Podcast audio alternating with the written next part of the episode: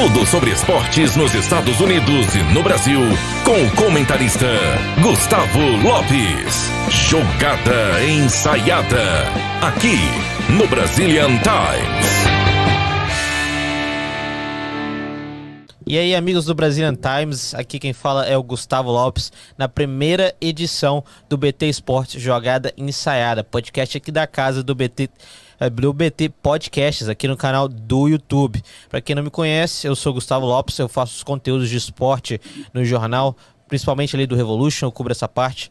Estou aqui hoje com essa oportunidade de fazer um podcast de esporte pra, de você, de um brasileiro para você brasileiro, não só apenas futebol, de todos os esportes. Eu quero que você entenda um pouquinho mais do que acontece aqui na região dos Estados Unidos, aqui em New England, na Flórida, e também conversar com muita gente bacana, que é o mais interessante aqui desse podcast. Hoje eu estou com um cara que eu sou fã, eu sou muito fã de artes marciais, de MMA, de boxe, então hoje eu estou aqui para falar com o Chicão Jolly, que é o maior announcer de, de combat sports do Brasil. Então aí, Chicão, um prazer estar falando com você hoje, um abraço e muito obrigado por estar participando aqui. Boa tarde, senhoras e senhores. Boa tarde para quem está nos Estados Unidos, por toda essa região aí, quem está acionado no no YouTube, no canal da BR Times, aí com o Gustavo Lopes. É um prazer estar com vocês. É um prazer poder participar deste início da BR Times aí, contando um pouco da trajetória e também do que é o Mixed Martial Arts, que vem crescendo uh, a todo vapor mundialmente.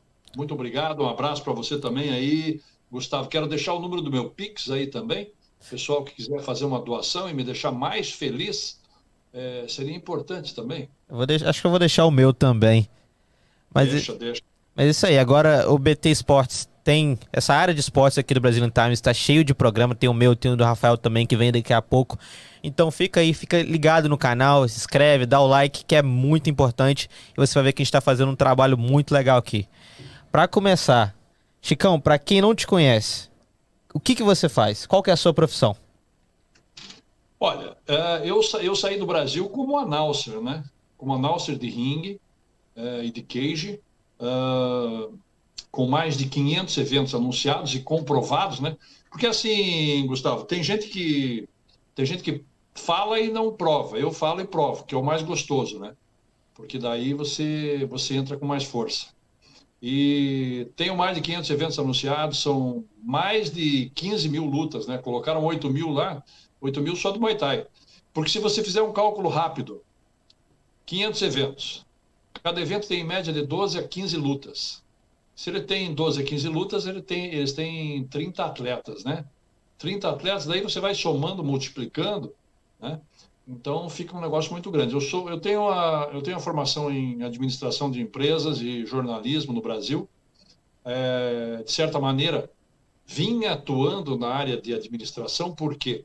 Porque administrar nossas dívidas e nossos problemas é a melhor forma de utilizar os ensinamentos de Fael, né? Isso aí. E como que você chegou a ser um announcer do MMA? Se eu não me engano, você fez shootboxing, se eu não estiver enganado. E como que você partiu dessa área mais da ali estar dentro do cage, lutando assim, fazendo os treinamentos, não tanto lutando, mas sendo aquela parte mais técnica para um announcer? Como é que foi essa essa essa mudança? Olha, Gustavo, é, não querendo ser repetitivo, né? Mas a, a gente sempre tem um, um, tem como contar esse começo, né? Porque é, porque é muito interessante. Eu, eu treinei, eu comecei treinando na academia Chutebox, academia do grão-mestre Rudimar Federico. O Chutebox é uma academia e não uma arte marcial. A arte marcial seria o boxe tailandês, que é o Muay Thai. E treinei, comecei a treinar em 86 e surgiu uma oportunidade, né, para fazermos uma apresentação na igreja messiânica lá em Curitiba.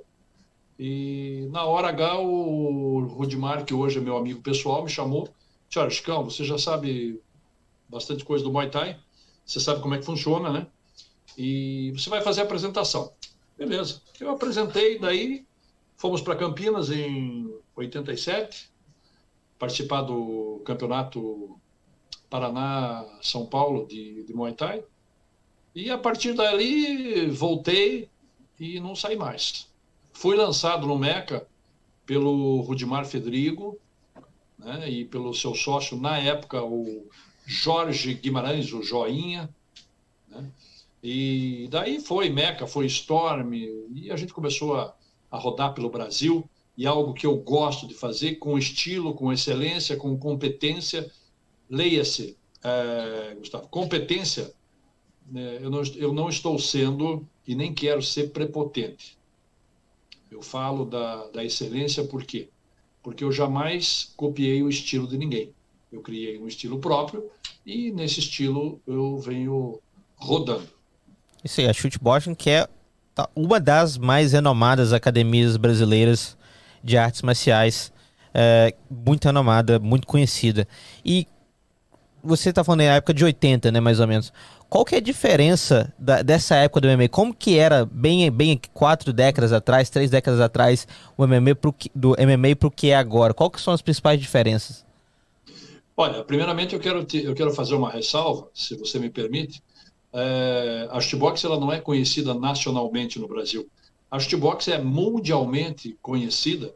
Estivesse é, vida em Marte ou até na Lua, com certeza teria uma filial da Shootbox lá. Por quê? porque, se você me permite essa colocação, essa parte, a Shootbox é uma academia que lançou para o mundo, num determinado momento, nove campeões que saíram da mesma escola, da mesma arte marcial, daquelas madrugadas praidianas no Japão, com o Pride. Então, nós tivemos vários ícones aí. Então, realmente, ela é uma potência mundial. Ela teve sede no Japão, aqui nos Estados Unidos tem várias academias, no Brasil então nem se fala, na América do Sul, uh, no Canadá, também na, na Europa. Então, é uma potência mundial. Você me pergunta sobre o que era uh, o MMA há 40, 30 anos atrás. Então, como eu nasci e me criei em Curitiba, eu fui sempre é, fã do Telecat, que aparecia na televisão. Tem muita gente que pode se lembrar, né? E assistia muito com meu pai, quando eu era moleque. Até porque um dia eu fui moleque, né? já, já tive menos idade. E o que, que acontece? É, em Curitiba existia uma grande rixa entre turmas a turma da Saldanha, a turma do Jardim Social, a turma dos fisiculturistas, do Toto, Caetano, Pirobinho, Pastega e o Gil. Então, sabe, é, se reuniam na praça e saíam na porrada. Tá? Mas isso aí era lá por 76, 77. E depois houve a evolução com as artes marciais, uh, através do quê? De duas academias né? Dentre as várias que existiam em Curitiba, tinham duas academias principais no Muay Thai, que era a Academia Box e a Academia Muay Thai, do falecido Rubens Melantor. Então não podiam se encontrar, que dava problema. Academia da Capoeira, Mestre Burguês, Mestre Sergipe, também não podia se encontrar. Houve aquele histórico é, vale tudo contra a capoeira, sem luva, tá? Aconteceu no, na casa do MMA em Curitiba, pelo menos já foi, né? Círculo Militar do Paraná.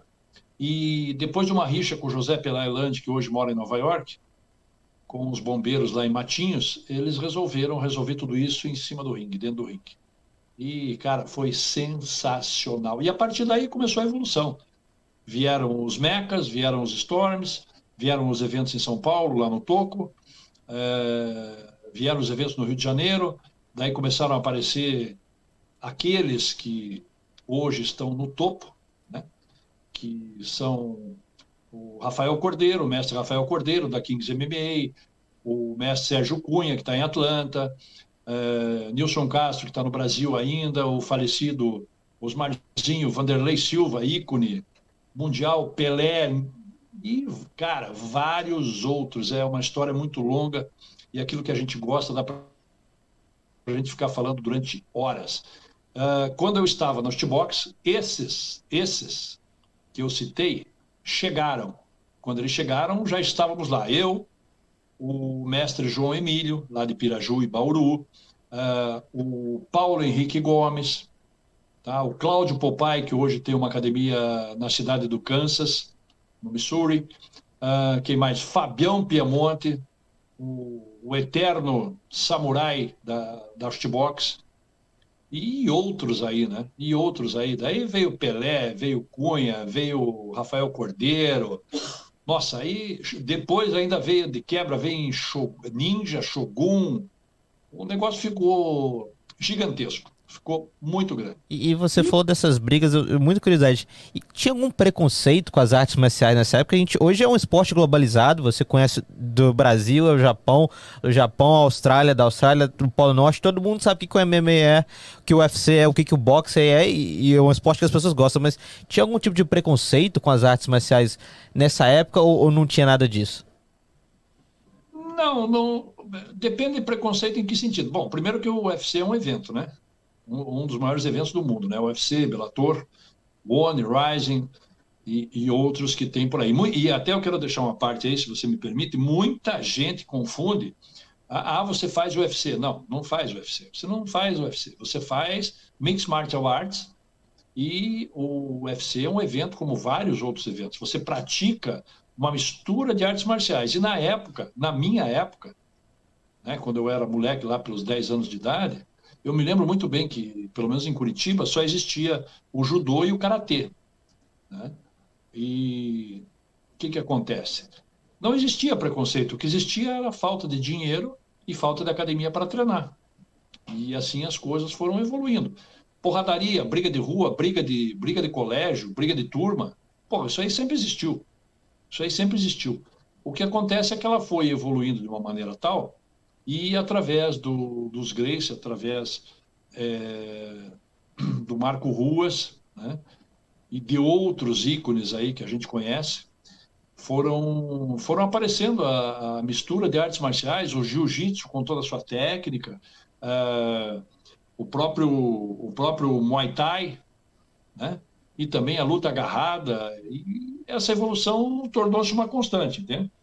É engraçado que você citou o Pride e. Então, preconceito, sabe? Você citou o Pride, é muito engraçado. Quando eu era criança, eu era muito fã de wrestling, né, de WWE, essas coisas. E eu não entendia muito bem, era criança e uma vez eu fui no, no shopping e numa loja dessa tinha um cinturão da Pride. E eu, por ser um cinturão, eu pedi minha, minha família para comprar, eles compraram. Eu não sabia o que, que era o Pride, eu achava que era um cinturão por causa de luta. Daí eu fui assistir os vídeos do Pride no YouTube quando eu cheguei em casa e era, era coisa de outro mundo. As regras antigamente eram um pouquinho, era um pouquinho menos uh, menos regras, né, dizemos assim, tinha aquele o tiro, o chute de meta, aquelas coisas, o Vanderlei Silva naquele auge dele muito magnífico, que eu não, não cheguei a acompanhar ao vivo, mas ele já era um dos grandes nomes do Pride.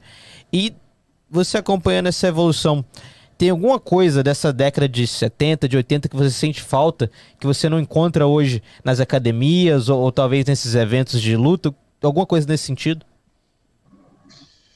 Olha, é... como é que eu posso te dizer? Eu estou tentando fazer, uma, fazer um compartilhamento aqui, por isso que eu estou olhando para baixo aqui, tá? Então não, não entenda como falta de falta de respeito. É como é que eu posso te dizer? O que é que eu sinto falta? Eu sinto falta de uma época onde, primeiro, o técnico, o seu mestre era valorizado. Hoje ninguém valoriza. Hoje, se o, se o, se o cara oferecer um shorts e um e uma, uma, um pote de albumina, nem sei se existe albumina mais, o cidadão muda, entende? Outra coisa que eu sinto falta, ninguém escolhia adversário. Hoje é assim, todo mundo quer lutar. Todo mundo quer lutar. E antes que alguém fale alguma merda aí, ou, perdão, alguma besteira, eu não fui lutador. Eu não fui lutador. Primeiro que eu não tinha tempo para ser lutador porque eu estava trabalhando com Manaus. Agora vai de cada um. Eu tenho é, os meus os meus trabalhos muito bem feitos, com excelência. Agora cada um é, da sua maneira. Né? E o que, que acontece, então? É, esse pessoal hoje, todo mundo quer lutar, Gustavo, mas é, na hora H, não é que pule fora, É que eles querem um adversário que seja compatível. Porra, que compatível com o quê? Se ele está dentro da categoria, lógico, não pode ter 50 lutas e você estrear, não é justo também. Entendeu? Agora vai lá, pergunta para o Fabião. Lutou Cage Rage, lutou uh, Mecha, lutou o desafio da capoeira contra o Muay Thai, moeu o Kunta Quinte, deixou até um prêmio para ele de, de, de, presente. Esse prêmio ele ganhou no hospital, né? Que foi toda uma platina no rosto aí. E com todo respeito a ele, lógico, né? Até porque eu devo ser bonzinho. O Fabião é, é uma grande figura. Cláudio Popai escolheu o adversário? Jamais escolheu o adversário. Entendeu? Paulinho, Paulo Henrique Gomes, o irmão do Joinville, do João Emílio, escolheu o adversário? Não, não escolheu o adversário. Entende? Vanessa Porto, que é das antigas. Porra, tá lá em Muzambinho, atleta do Bellator, foi campeã do, do Invicta, categoria 100 e 125 libras. Alguma vez ela escolheu adversário? Jamais. Não escolheu o adversário? É, desculpa te, te interromper, mas eu vi o Popó, o Popó, o grande lutador de boxe do Brasil, falando que na época dele, a televisão dava três nomes para ele, que ele podia escolher desses três nomes, e ele ia com menos difícil. Então, é, foi uma coisa que bem me surpreendeu, e você citando esse assunto, veio aqui na, na minha cabeça, mas pode continuar uh, com a sua resposta. Na, na, realidade, com relação ao, ao Popó, eu, eu não posso emitir a minha opinião, até porque eu não tenho muita proximidade dele, sabe?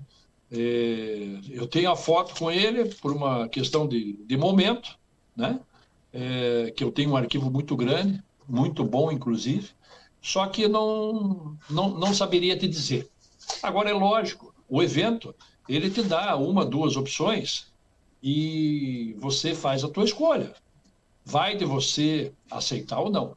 Outra coisa, ai, mas que ele lutou e perdeu. Lutou e perdeu, mas é assim, ninguém colocou ninguém colocou a máquina na cabeça, ninguém colocou o cano na cabeça, entendeu?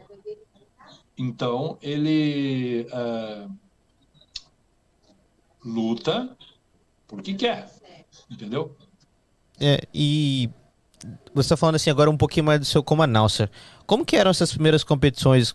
Fala um pouquinho mais dos nomes que você já anunciou no ringue nesse, nesse início, na década de 80, 90, que a gente talvez, o pessoal não é tão casual assim no UFC, ou na luta, ou de qualquer evento. O UFC porque é o mais conhecido, mas dessa época de MMA, quais são os lutadores assim que você já anunciou mais famosos daquela época para a galera ter uma noção? Mais famosos daquela época? Rapaz, é... depende a que grau eles consideram eles consideram famoso, entende? É, exi existem aí são vários. Seria até mais fácil. Ó, Belfort eu não anunciei, Minotouro não anunciei, Minotauro não anunciei, mas aí Jacaré não anunciei. Mas aí é o seguinte, é, dos famosos, rapaz, José Pelé Lande fez acontecer. É, Para quem não conhece, né, é, foi um dos ícones do, do Vale Tudo. Anderson Silva, Vanderlei Silva, Maurício Shogun, Murilo Ninja, uh, André Dida, Chris Borg, Amanda Leoa Nunes, multicampeã, minha amiga, adoro ela. Anunciei nas primeiras lutas, das cinco primeiras lutas, anunciei quatro. Ana Maria Índia, que está morando em Floripa. Juliane Juliane Werner, Ju Werner, lá de Joinville. É, Jéssica Batistaca, ex-campeã do, do UFC. Uh, ah, Carol Rosa. Rapaz, é, é, é muita gente. É, Charles de Oliveira do Charles Oliveira do Bronx. Vamos, vamos cutucar. Charles Oliveira do Bronx. Esse é o cara. Anunciei ele, sabe quando? Anunciei ele quando ele estreou no Amador, na Academia Delfim, no circuito brasileiro de Vale Tudo onde tinha como árbitro o Paulo Borracha, Arthur Mariano, tá? Isso aí foi, eu fiz o, a estreia dele, eu, eu anunciei, depois anunciei o Charles várias vezes no Predador. O Predador é um evento do, do Gaúcho, que está lá em Cancún, fazendo um belíssimo trabalho, né? E o Macaco, Jorge Patino Macaco, que hoje mora na, na Flórida, em Orlando, tá? Um dos grandes guerreiros do, do do MMA mundial, do tempo do sem luva. É, inclusive, é um atleta que nunca levou desaforo para casa. E pô, o bacana é que tira tudo a limpo, né? Esse que essa que é a boa surpresa, cara. Essa que é a boa surpresa. Mas, como diria como diria um apresentador lá de Curitiba, isso, isso posto, meu nobre, tudo resolvido e tudo continua do mesmo jeito. O Macaco fez o que tinha que ser feito. É, ele é um porra, excelente atleta. Tanto ele, quanto o Pelé, quanto Vanderlei, quanto Nilson de Castro, quanto Paul Pai, é, quanto o Eugênio Tadeu, Marcelo Judice, o Pedro Riso, o Marco Ruas, o Flávio Molina, falecido Flávio Molina, lá do Rio de Janeiro, Arthur Mariano. Cara, esse pessoal, esse pessoal foi quem abriu o caminho, porra, para que a gente tivesse aqui, para que esses caras que estão no UFC tivessem aqui. Entende? Senão nada disso tinha acontecido. Se fosse para falar isso há 30 anos atrás, ia ter uma briga. Primeiro que provavelmente eu ia sair de cena degolado ou finalizado porque não era admissível naquele momento você falar de outra academia, de outro atleta. E hoje você vê todo mundo evoluindo, como Rafael Cordeiro da Kings MMA, entendeu? Como o, o, o Conan, o Parrumpinha, que está lá uh, em Miami com a ATT, entende? Catel Cubes, Luciano Macarrão. Catel Cubes é o técnico da é o técnico da, da Amanda Nunes, né? Lá de Curitiba também. Então todo esse pessoal Cara, é, é algo assim sensacional você poder ver esse momento. Eu quero contar uma historinha para você que é muito engraçada. Eu não conhecia o Jacaré.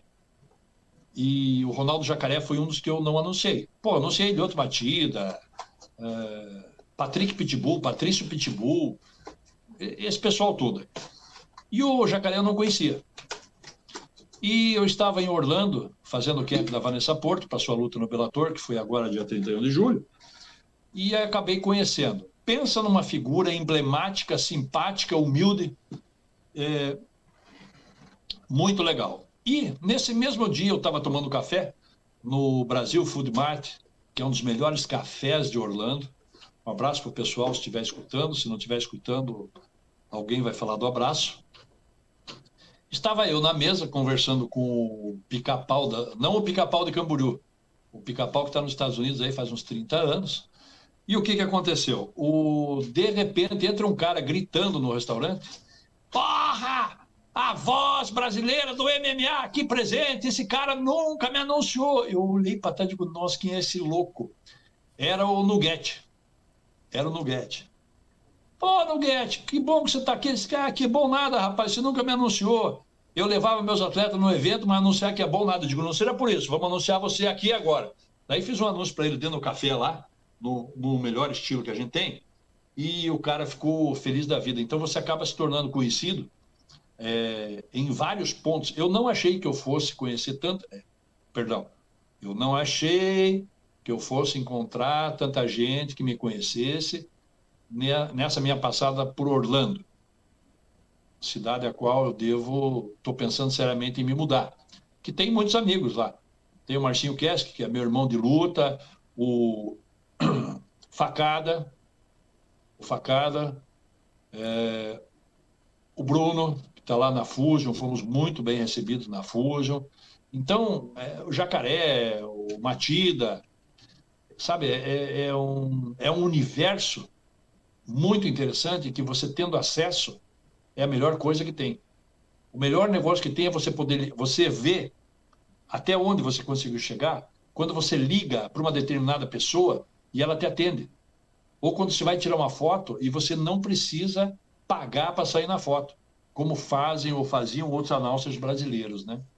É, e, você falou disso aí das pessoas te encontrarem na rua tem muito dessas pessoas pedindo para você fazer aquela o, aquela o announcer deles fazer uma entrada para eles assim, igual você falou aí na padaria, no, no supermercado. Acontece isso com você ou, ou o pessoal já é, um, tem um approach um pouquinho mais diferente?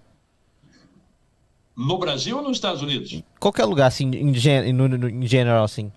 Não, eu, eu, eu já tive mais na mídia, mas há dois anos não se fazem eventos no, no Brasil, eventos fortes, né? Existem alguns eventos lá que estão acontecendo, e surgiram muitos locutores de ringue, muitos announcers, né? E é lógico, boa, boa parte deles apenas para uh, ah, estar lá em cima. Isso aí. Estar lá em cima.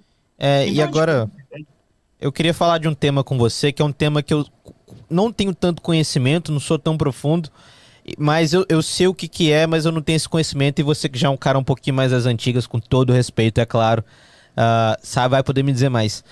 Como que foi a era Grace no Brasil, deles irem às praias e lutarem? Como que foi essa geração da família Grace e por que eles são tão importantes para o MMA brasileiro e mundial? Bom, primeiro eu vou responder a tua primeira pergunta, certo? Que é sobre estar no mercado, no supermercado, na, na rua, na fazenda ou numa casinha de sapê, tê, tererê, tem uma música que é assim. É, lógico, existem algumas pessoas que pedem. Inclusive, um fato curioso, aconteceu com o Jackson Tortora, lá em Balneário Camboriú, quando eu fui almoçar com o produtor do Nitrix, o Pelé, não é o Pelé que está em Nova York, é o outro Pelé, tá? E fiz várias edições do Nitrix e nós estávamos almoçando lá num pré-evento e veio, saímos para fora, o garçom saiu correndo e disse: Chicão, você não vai me anunciar agora, mas um dia, quando eu estiver lutando e eu vou lutar, você vai me anunciar. Passaram-se os anos, eu acho que uns seis, sete anos, eu fui fazer um evento pro um evento lá em Balneário, o Blackout do Pica-Pau, Júlio César Pica-Pau, que é o comandante maior da shootbox no estado de Santa Catarina. E de repente eu olhei o nome do cara, Jackson Tortora. E anunciei o que, sabe, me deixou bem me deixou bem bem feliz esse tipo de coisa. Ontem, por exemplo, quando o Mário Souza estava lutando em Las Vegas, o bispo Rafael Querido lá do Alvo e o Rony Montresol, um abraço para os dois que estão em Curitiba, é, me pediu Chicão, faz um anúncio para a galera que está torcendo pelo, pelo Mário aqui. E eu faço da, da melhor maneira possível nessas situações para poder fazer com que a pessoa fique feliz e fique energizada. Porque a energia é o melhor negócio para você usar é, participando desse show que os atletas dão. Porque nós, nós não somos o show. Nós fazemos parte do show. Nós temos a obrigação de fazer com que eles tenham o melhor possível. Família Grace, é, eles tiveram, eles tiveram não, eles têm uma, eles têm uma história que se une ao MMA com toda a cultura do jiu-jitsu. Aqui nos Estados Unidos o que manda é jiu-jitsu.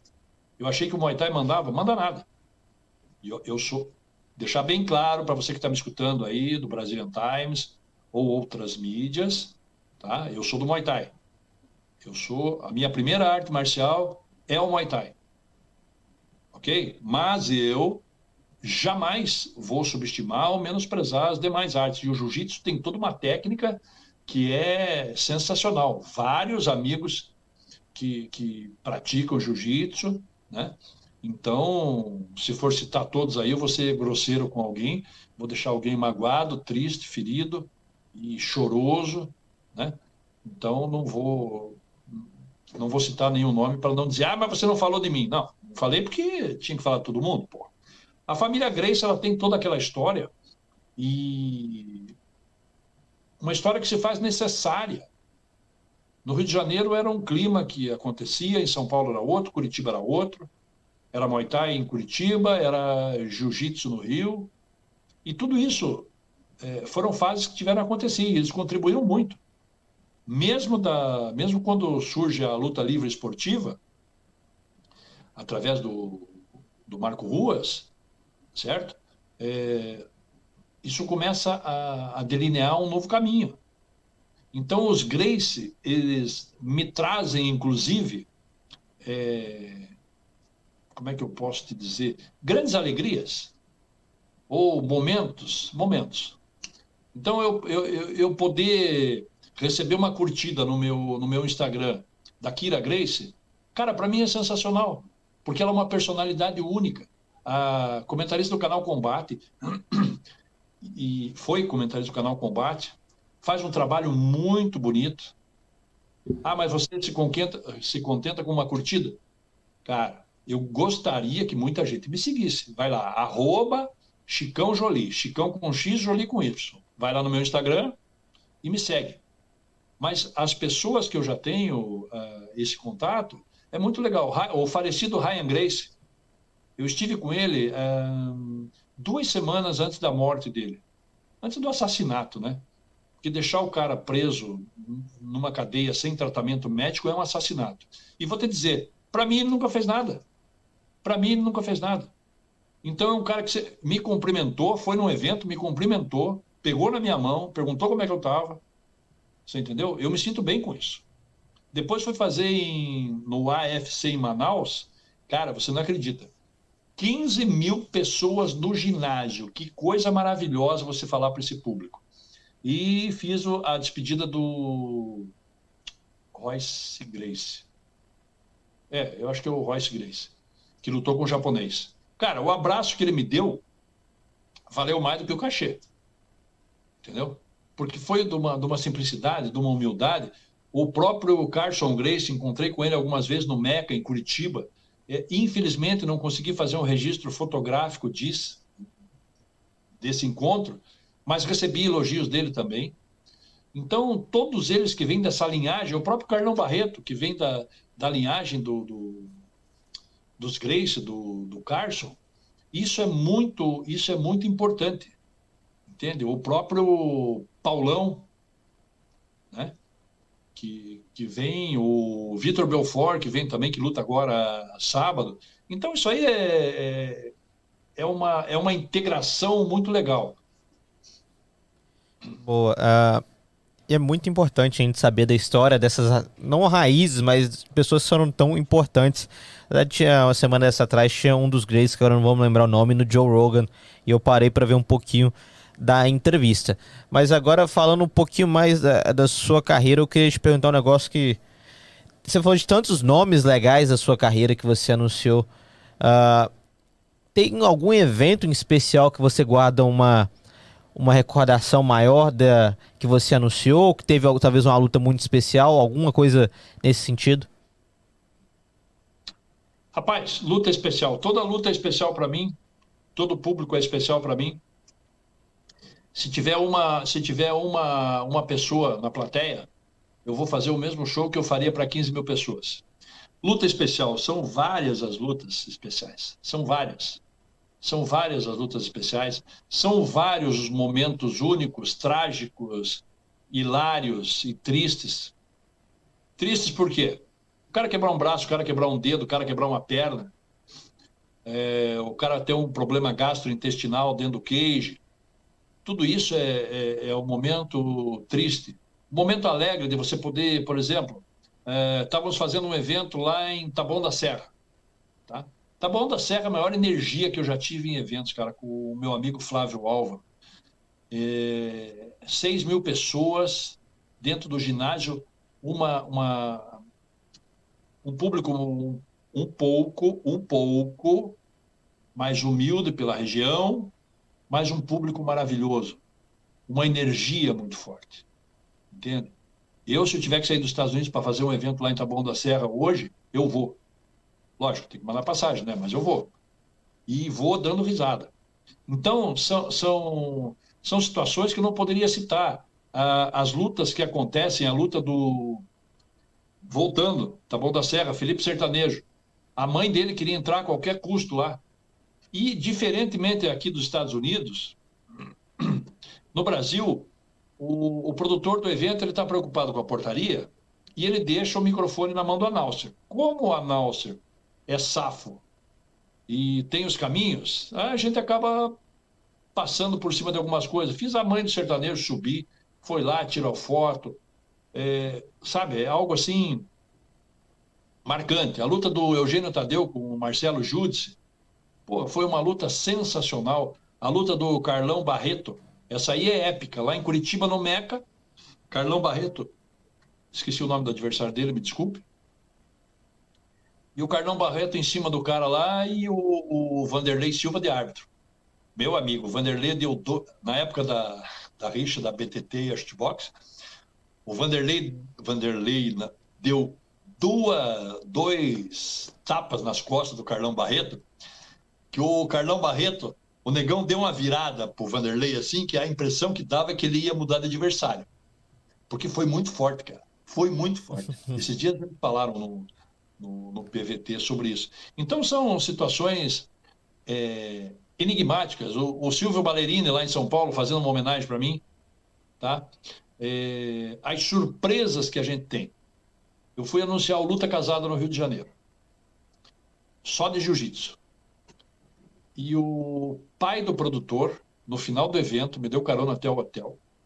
Foi essa uma única vez que isso aconteceu. Me deu uma carona até o hotel. E na porta do hotel ele desceu,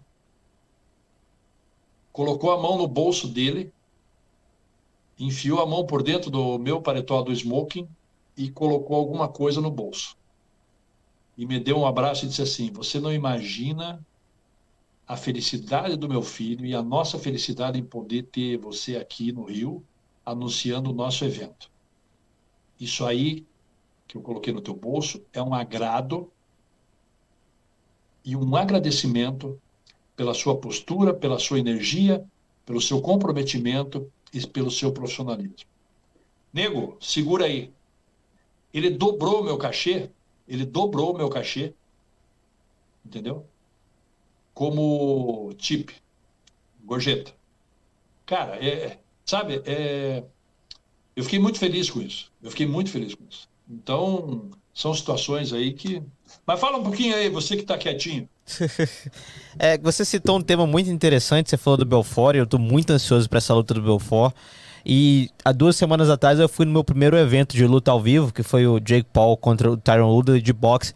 Eu queria que você falasse, você é um cara que obviamente entende muito mais de arte marcial do que eu. O que, que você acha agora desses lutadores igual Anderson Silva, o Tito Ortiz, o Vitor Belfort indo pro lado do boxe depois de tantos esses anos lutando em cage. Você gosta disso?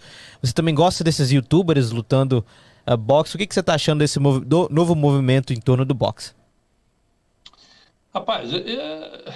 bom, quando a gente começou a pré-conversa aí, eu falei que eu não tenho muito problema em soltar a língua, né? Então é assim, é... até porque não vai ser o boxe que vai colocar feijão na minha mesa, certo? E nem comida. Mas eu não vou ser desrespeitoso. Eu acredito que o boxe de antigamente era um boxe tradicional. É, você nunca foi em um evento de boxe, boxe? Não, foi o primeiro evento de luta mesmo, foi agora em Cleveland, duas semanas atrás. Você está precisando de um assessor, né, cara? Me contrata que eu vou com você. então, o que que acontece? Uh, o boxe antes, o boxe não, o boxe tradicional é o boxe que o cara não pode usar boné, é o boxe que o, o, o corner não pode levantar da cadeira. O, ele tem que ter os shorts com aquele elástico até em cima do umbigo, porque ali é que determina a linha de cintura.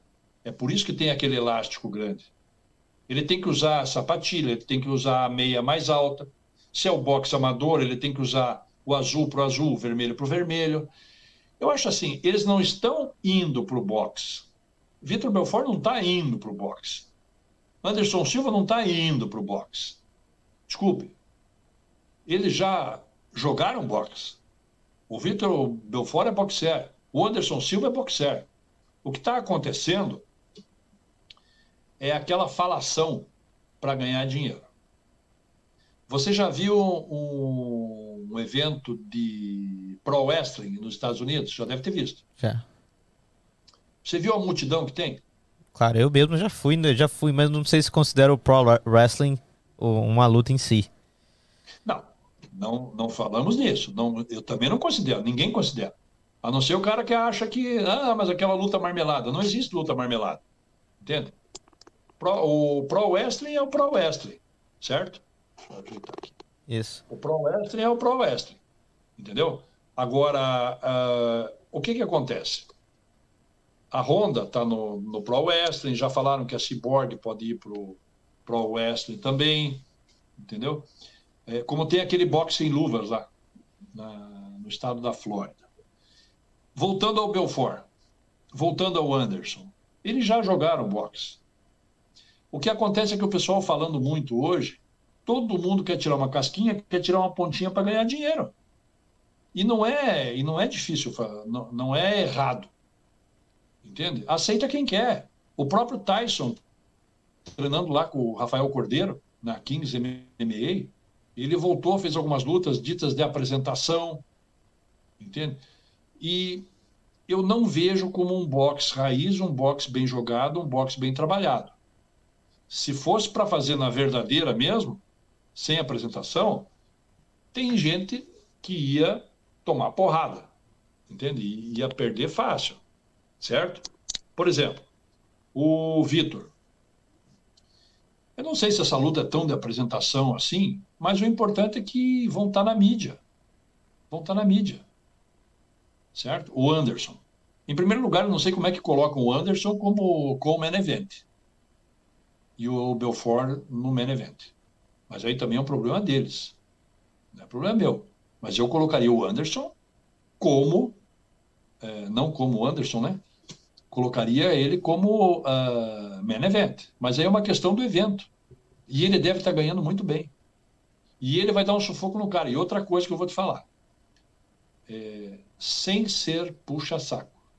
O Anderson, bem treinado, seja no boxe ou no MMA, apesar dos 42, acho que ele tem, ele passa por cima de um monte de gente. Então os caras têm que tomar cuidado. E outra coisa, ele não está. Eu não acredito que ele deva, que ele tenha encerrado a carreira no MMA. É tudo uma questão de proposta. E se o Randy Couture foi até 51 anos de idade, o Anderson tem 10 pela frente ainda. Por que, que eu estou falando isso? Porque dos tempos da shootbox, eu acompanhava todos os treinos deles em Curitiba. Eu precisava daquela energia. Eu precisava ver eles treinando. Para saber quem era quem, para saber onde estava.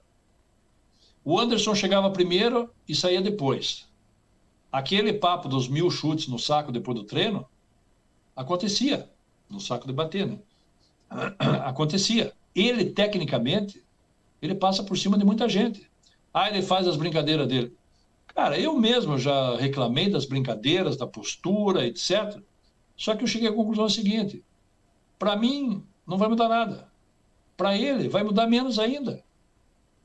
Agora, uma coisa é certa: o cara é bom. Entende? E agora surgiram outros aí que só falam, mesmo no boxe. E o que, que eles têm que fazer? Rapaz, tem que cair para dentro e ganhar dinheiro.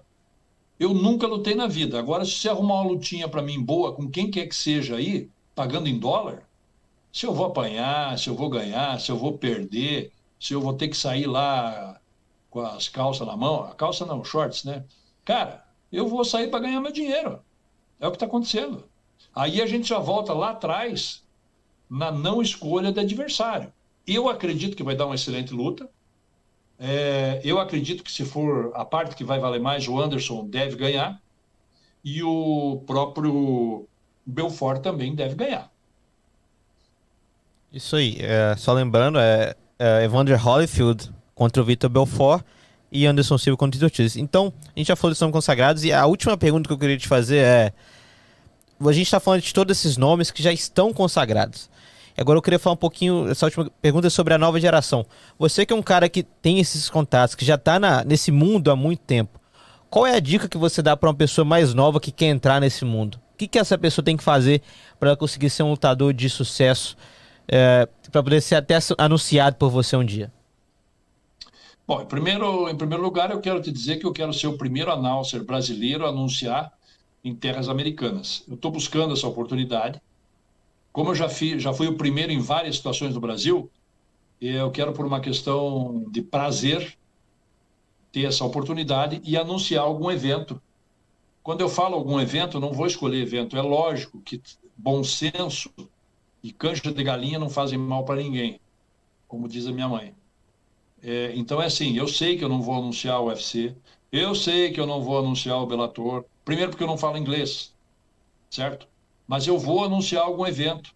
Já conversei com o Ed Soares, já conversei com o Israel Gomes, que tem um amigo que produz evento também, e parece que vai vir uma surpresa futura de um evento, um ou dois eventos brasileiros que estão vindo para os Estados Unidos, e eu vou anunciar, nem que seja uma luta, porque assim eu tenho meu crédito. Eu anunciei, eu fui o primeiro anúncio brasileiro a anunciar uma, uma luta nos Estados Unidos. respondendo a tua pergunta, eu gostaria depois que você fizesse uma gravação, editasse essa parte e publicasse em todas as mídias sociais. Primeiro de tudo, você que é atleta e quer vencer, treine, tenha determinação, tenha objetivo, evolua. Jamais deixe o seu mestre de lado, mas ao mesmo tempo busque novos caminhos de aprendizado. Por quê? Porque ninguém é insubstituível e ninguém sabe tudo. Outra coisa, paralelo a isso, inglês, idioma. Aprenda o idioma. Aprenda a falar o inglês. Você com o inglês aqui, você está 50% na frente. Se tiver oportunidade de vir treinar aqui, venha. Se tiver oportunidade de fazer camp, venha. Então vamos lá. Primeiro, coleguinha que quer ser atleta de ponta. Primeira coisa que tem que fazer: treina, mas treina muito. Escolhe uma boa escola. Não bebe, não fuma, não sai na balada, não pega ninguém. Ok? E não é pegada também. Então fica em casa. Quer ser atleta? Vai ser atleta. Tudo tem seu custo. Segundo, vai aprender inglês. Certo? Nesse segundo aí nós podemos enumerar segundo, aliás, 1, 2 e 2.1. Faz o passaporte. Você entendeu? Faz, olhar para a câmera aqui. Faz o passaporte. Então vamos lá. Faz o passaporte. E quando puder, pega um visto, mesmo que seja de turista. Porque às vezes as oportunidades vêm e você não sabe o que fazer. Deixaram até um técnico lá em Curitiba porque não quiseram ajudar. Não quiseram ajudar ele para tirar o visto. Ah, eu só vou para os Estados Unidos quando o evento me contratar, porque assim eu tenho visto. Então fica aí. Então você não quer nada. Então todo esse sangue no olho não existe. Faz o passaporte. Se puder fazer o visto, faz o visto mesmo de turismo. Daí sabe o que acontece, é, Gustavo? Quando eu falo do visto, eles dizem assim: ah, mas o consulado só está aberto para agenda para julho de 2022. Porra, faz. Faz. Daí você pede o emergencial. Isso aí uma hora pode acabar e podem puxar um pouco essas agendas. Você tem que ter passaporte. Se puder ter visto, melhor, mesmo que seja de turista. Você tem que estar tá atento. Então, treino, passaporte, visto se der, Esquece balada, procura, faz condicionamento. E outra coisa, procure fazer suas lutas da melhor maneira possível e equilibradas. A partir do momento que você vai querer montar cartel, abraço para o Juliano, que está aí lá em Oklahoma, ele sabe do que eu estou falando. A partir do momento que você vai querer montar cartel, você vai chegar aqui nos Estados Unidos ou em qualquer outro lugar, vai levar um ferro e não vai e vai desistir. Então faça isso, porque não adianta. Tem tem algumas, é, como é que eu posso dizer? Vamos fazer aí uma um apanhado. Uma menina com cinco lutas, cinco vitórias. Eu tenho umas três, quatro para citar, hein? Não vou citar nome porque eu sou um cara bonzinho. Aliás, eu estou bonzinho hoje. Então é assim: a menina tem cinco vitórias. Tem umas três, quatro que são assim. Se você somar as cinco vitórias delas, não dá um round de cinco minutos.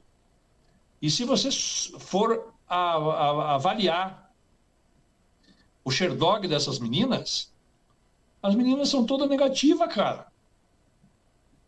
Tem um, tem um, um, um atleta lá no Brasil, você não acredita, ele tem 21 lutas. Tá chutando aí, Gustavo? 21 lutas. Isso aí, então aí, continue. 21 lutas e 21 de, de, de derrotas. 50-50. Hã? 50-50. Não, 50-50, velho. 21 lutas, e 21 derrotas. Ele não tem vitória. Ah, sim, 21, 21 derrotas. Assim. Você falou 21 lutas, eu já tô aqui. 0%. Derrota. Tá louco? Matemática então... é, nunca foi meu forte. não tem problema, cara, não tem problema.